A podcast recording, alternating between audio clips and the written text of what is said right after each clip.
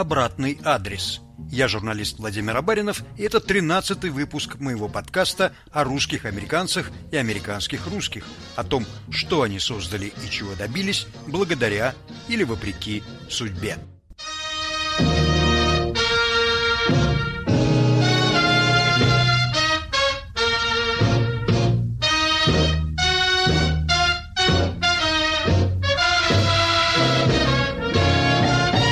Декабре 1925 года театральную Америку поразили спектакли музыкальной студии Владимира Немировича Данченко. Сооснователь Московского художественного театра пришел тогда к выводу, что реалистический драмтеатр себя исчерпал. Он задумал новый, синтетический жанр, по существу свой вариант мюзикла. Американцы, избалованные лучшими в мире оперными голосами, привыкли к тому, что певцы, как правило, никакие актеры – Немирович предложил им зрелище, в котором соединил драму с музыкальным театром. Его актеры не только профессионально пели свои партии, но и перевоплощались в своих героев так, как это делают исполнители в драме. Нью-Йорк пришел в восторг от двух спектаклей: Лисистрата по комедии Аристофана и Карменсита и солдат, обновленной версии оперы Бизе Кармен. В обоих спектаклях главные роли играла Ольга Бакланова. Она не только произносила текст и пела, как писал рецензент, изумительно теплым сопрано, но и выполняла акробатические трюки. В Россию она больше не вернется. Но прежде чем рассказать о ее американской карьере, расскажем о том, как она начинала. Для разговора об Ольге Баклановой я пригласил искусствоведа, историка моды и знатока русского Голливуда Александра Васильева. Александр Александрович, как Бакланова попала в Амхат? Ольга Владимировна Бакланова родилась э, в Москве в очень состоятельной купеческой семье. Она с детских лет проявила музыкальные способности, но я думаю, что эти способности были характерны для семьи, потому что в семье пели и мама, и папа, и родная сестра Баклановой стала известной пианисткой в художественном театре, а другая сестра стала скрипачкой. Поэтому я думаю, что музыкальная одаренность – это то, что было э, на генетическом уровне. И она всегда славилась очень яркой красотой, еще будучи гимназисткой.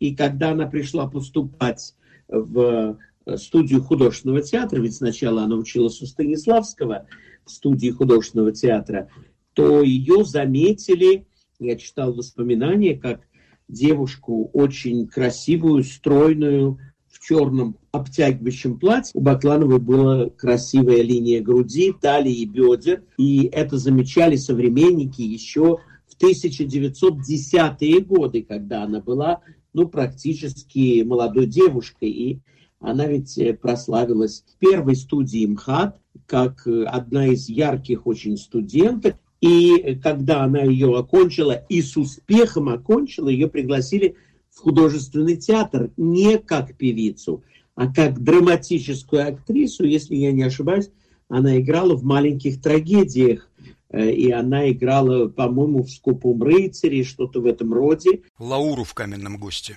И хочу вам сказать, что Немирович, который очень любил красивых женщин, положил на нее глаз – и, возможно, вам известно, что Немирович э, Данченко э, станет не только ее покровителем, но они станут любовниками.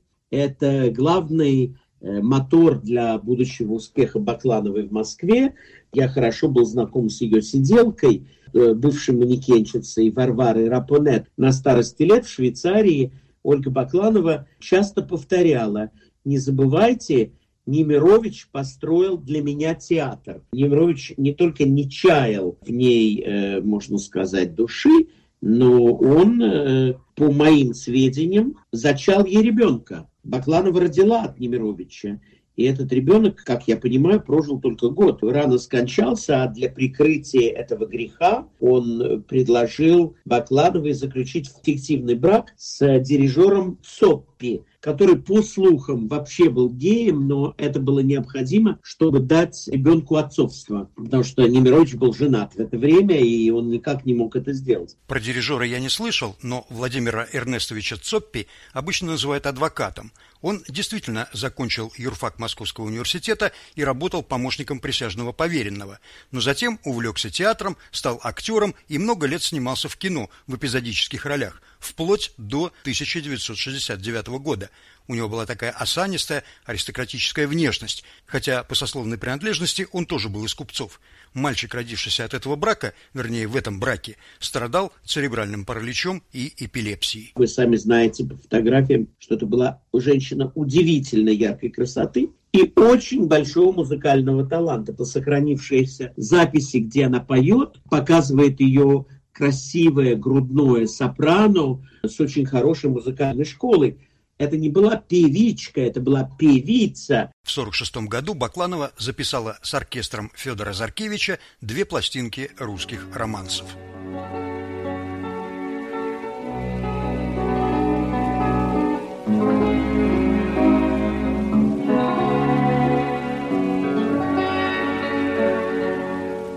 Уйди навеки забудь дороги у нас разошлись, да устала, хочу отдохнуть. Прости и навеки забудь. 天。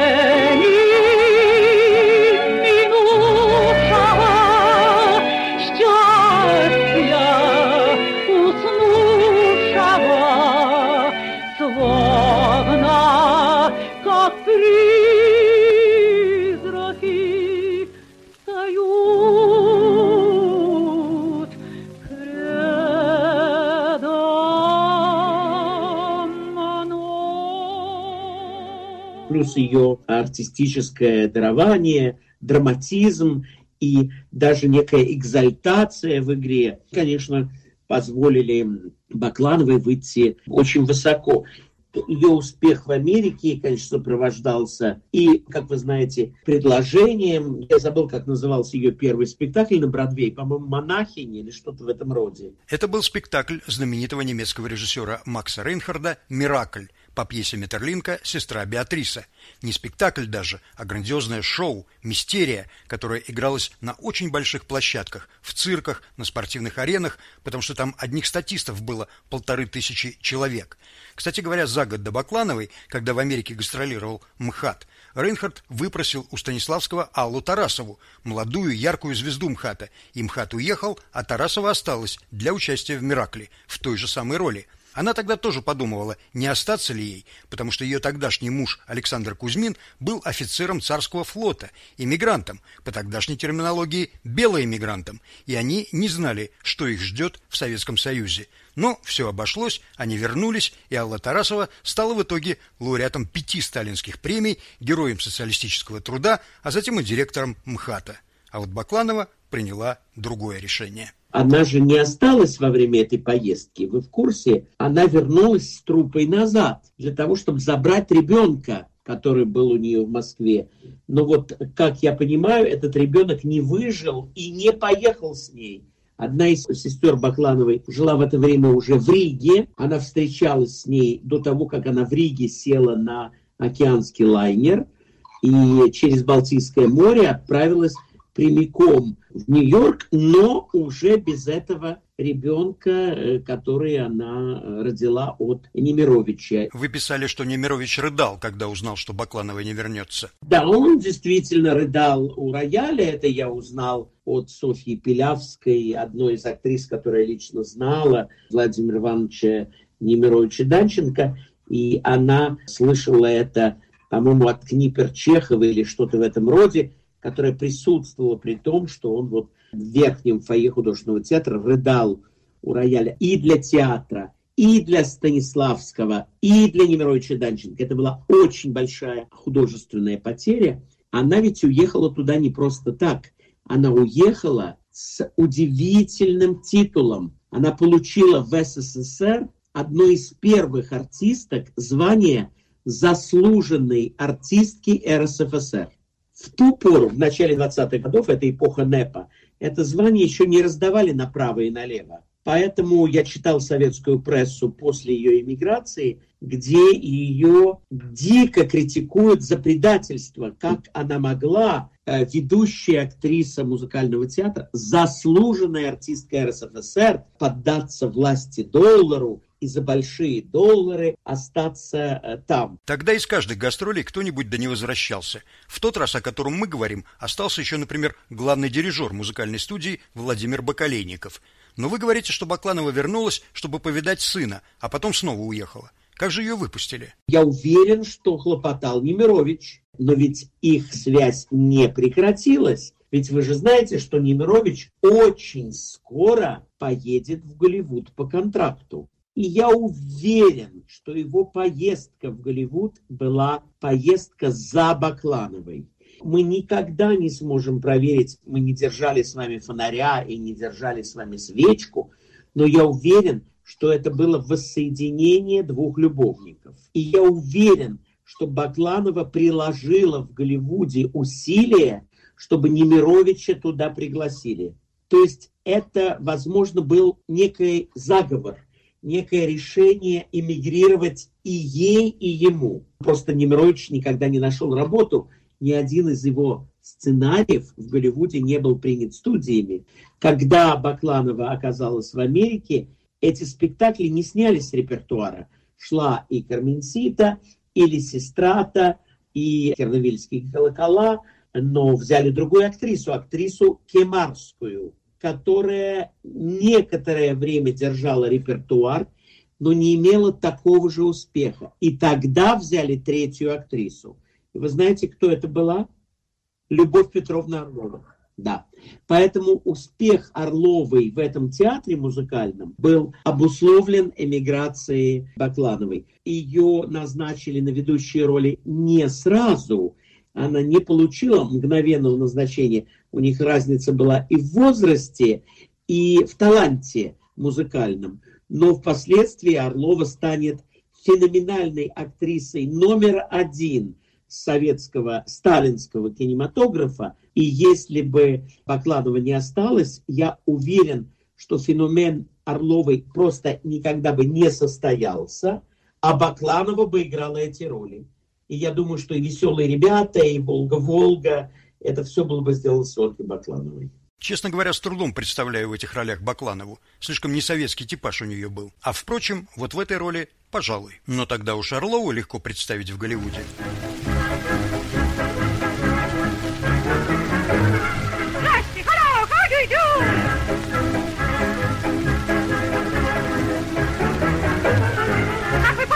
How are you? Я из пуще в небо уйду. Диги-диги-ду, диги-диги-ду. Я из пуще в небо уйду. В небо уйду. Обратный адрес. Подкаст Владимира Абаринова о культурных перекрестках. Продолжим через полминуты. Самые интересные дискуссии из соцсетей. Подкаст «Цитаты свободы». Каждый понедельник и четверг я, Аля Пономарева, пересказываю вам самые важные дискуссии, чтобы вы могли не тратить время на чтение Фейсбука и просмотра Ютуба. Слушай подкасты «Радио Свобода» в iTunes, на Google Podcast, в Яндекс.Music, в Castbox и Spotify. Подкасты «Радио Свобода».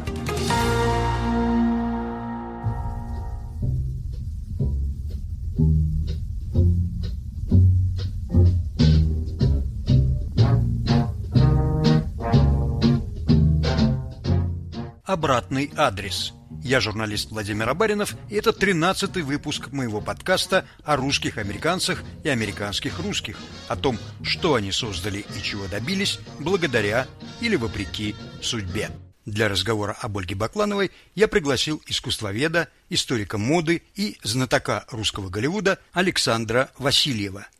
Как она попала в Голливуд, мы в точности не знаем. Голливуд в то время был переполнен соискателями места под этим ласковым калифорнийским солнцем. мечтали о работе статиста.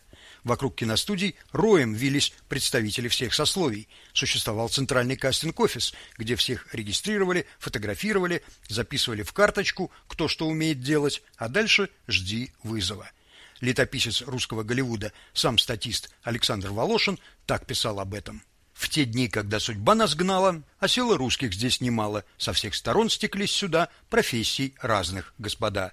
Газет закрытых журналисты, провинциальные дантисты, городовые, повара, наборщики, профессора, врачи, актеры, инженеры и орденов всех кавалеры, осколки бунта и войны российской армии чины. Из Вологды, Одессы, Томска, из Балты, Петербурга, Омска, с Байкала, из Днепра реки. Сюда сбежались земляки. Со всех сторон Руси Великой собрался табор многоликой. Как видно, все пути ведут в уездный город Холливуд. В своих поздних интервью Бакланова говорит, что тоже прошла через кастинг-офис. Так или иначе, Ольгу Бакланову пригласили на эпизод. Маленький, она даже в титрах не значится, но благодаря этой картине она оказалась при деле и на виду. В следующем фильме «Три грешника» у нее была одна из главных ролей, а ее партнершей стала Пола Негри. После этой картины о ней начинают говорить как о восходящей звезде. А ведь ей в это время уже 35 лет. Поле Негри 31, и она уже мегазвезда. Джуди Гарланд ребенком начала сниматься, а тут 35. Одной диетой тут не отделаешься. Надо иметь стальной характер и жесточайшую самодисциплину.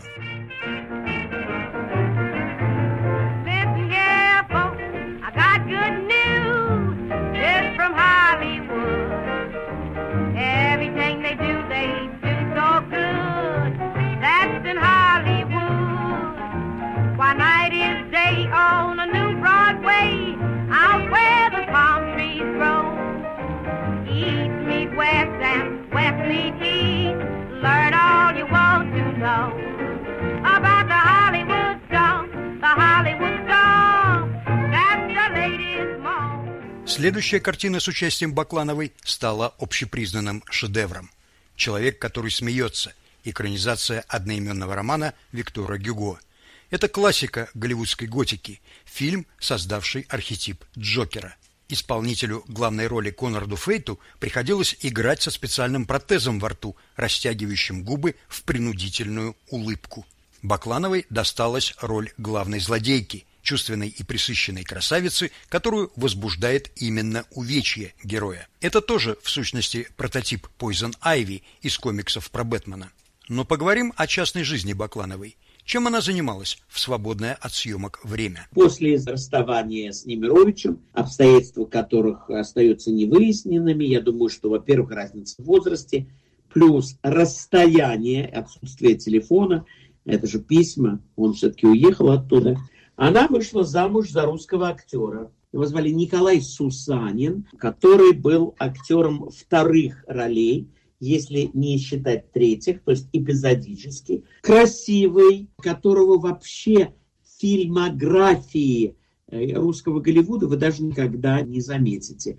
Он, естественно, полюбил ее и за талант, и за русскость, и за внешнюю красоту, но у Николая Сусанина были э, мужские характерные проблемы. Он любил выпить и подраться. И он даже на такую звезду, как Бакланову, поднимал руку.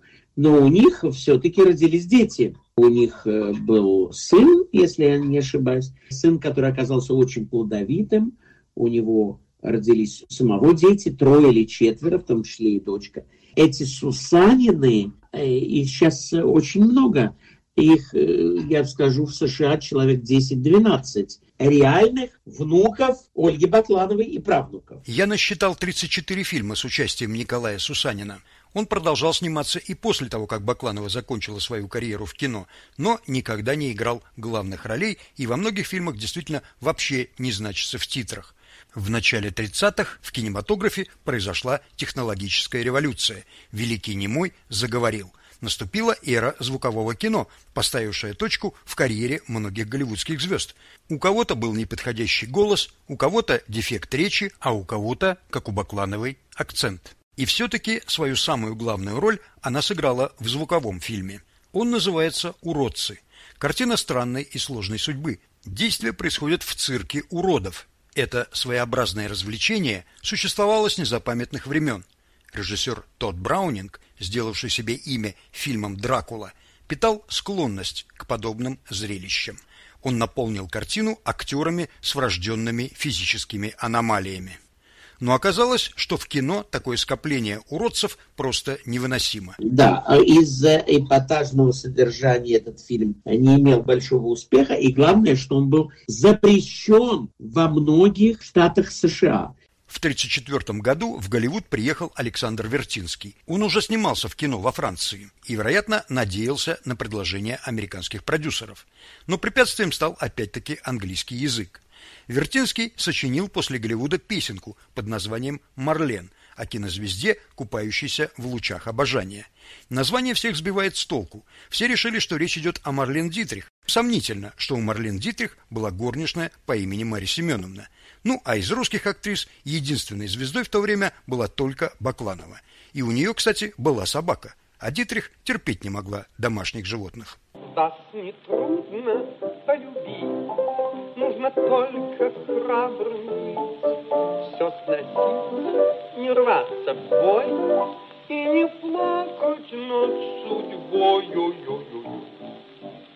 Надо розы приносить и всегда влюбленным быть, не грустить, не ревновать, улыбаться и вздыхать. После «Уродцев» Бакланова некоторое время еще продолжала сниматься, но было ясно, что ее карьера пошла на спад. В конце концов, Бакланова покинула Голливуд и поселилась в Нью-Йорке. Чем она там занималась, Александр Александрович? Она поступила на радио, и у нее была потрясающая серия передач на английском языке, которые, по-моему, назывались Fridays with Бакланова или что-то в этом роде. В течение почти 10 лет в Нью-Йорке вела радиопередачи, где она пела на английском языке развлекательного характера. С мужем она рассталась, как только он стал заниматься рукоприкладством, и она вышла замуж за русского еврея, которого звали Ричард Дэвис. Я думаю, что это псевдоним. Он был не Ричард и не Дэвис. И был он родом из Одессы. Жил он в Нью-Йорке, и он очень разбогател – на торговле антиквариатом. Это был делец высокого полета. Он окружил Бакланову небывалой роскошью. Они жили в Нью-Йорке в каких-то очень хороших апартаментах. Нам осталось рассказать, как она закончила свои дни. Ольга Бакланова переехала по просьбе Дэвиса в Париж. И там она была предоставлена себе, жила в каком-то хорошем отеле, ходила в норковых шубах и чувствовала себя совершенно забытой, но красивой звездой голливудской. И вела себя как красавица, которая стареет. Но она стала терять голову. У нее явно проявилась болезнь Альцгеймера. Бакланова была игроком. Она была игроманкой, и ей очень нравилась игра в казино. Именно, возможно, ради этого Дэвис перевез свою стареющую жену в Швейцарию, в местечко ВВ, это между Женевой и Лозанной, на берегу озера Женевского. Ушла она, я сейчас не помню точной даты, в начале 70-х, кажется, годов, и была похоронена возле русской церкви ВВ. Ольга Бакланова скончалась 6 сентября 1974 года на 82 году жизни. На том же кладбище в Корсье-сюр-ВВ покоится Чарли Чаплин. Он умер на три года позже Баклановой. Может быть, они и общались. «Мне все равно, светская ли я красавица или проститутка», говорила она кинокритику Марджери Адамс в 1935 году. «Все, что меня волнует, это чтобы роль была правдивой и честной».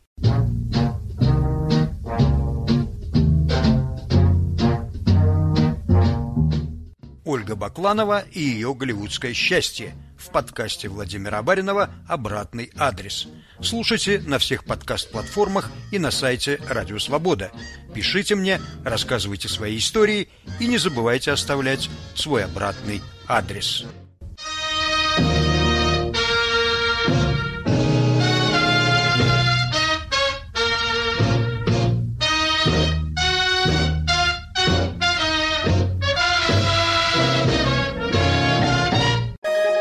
Студия подкастов «Радио Свобода».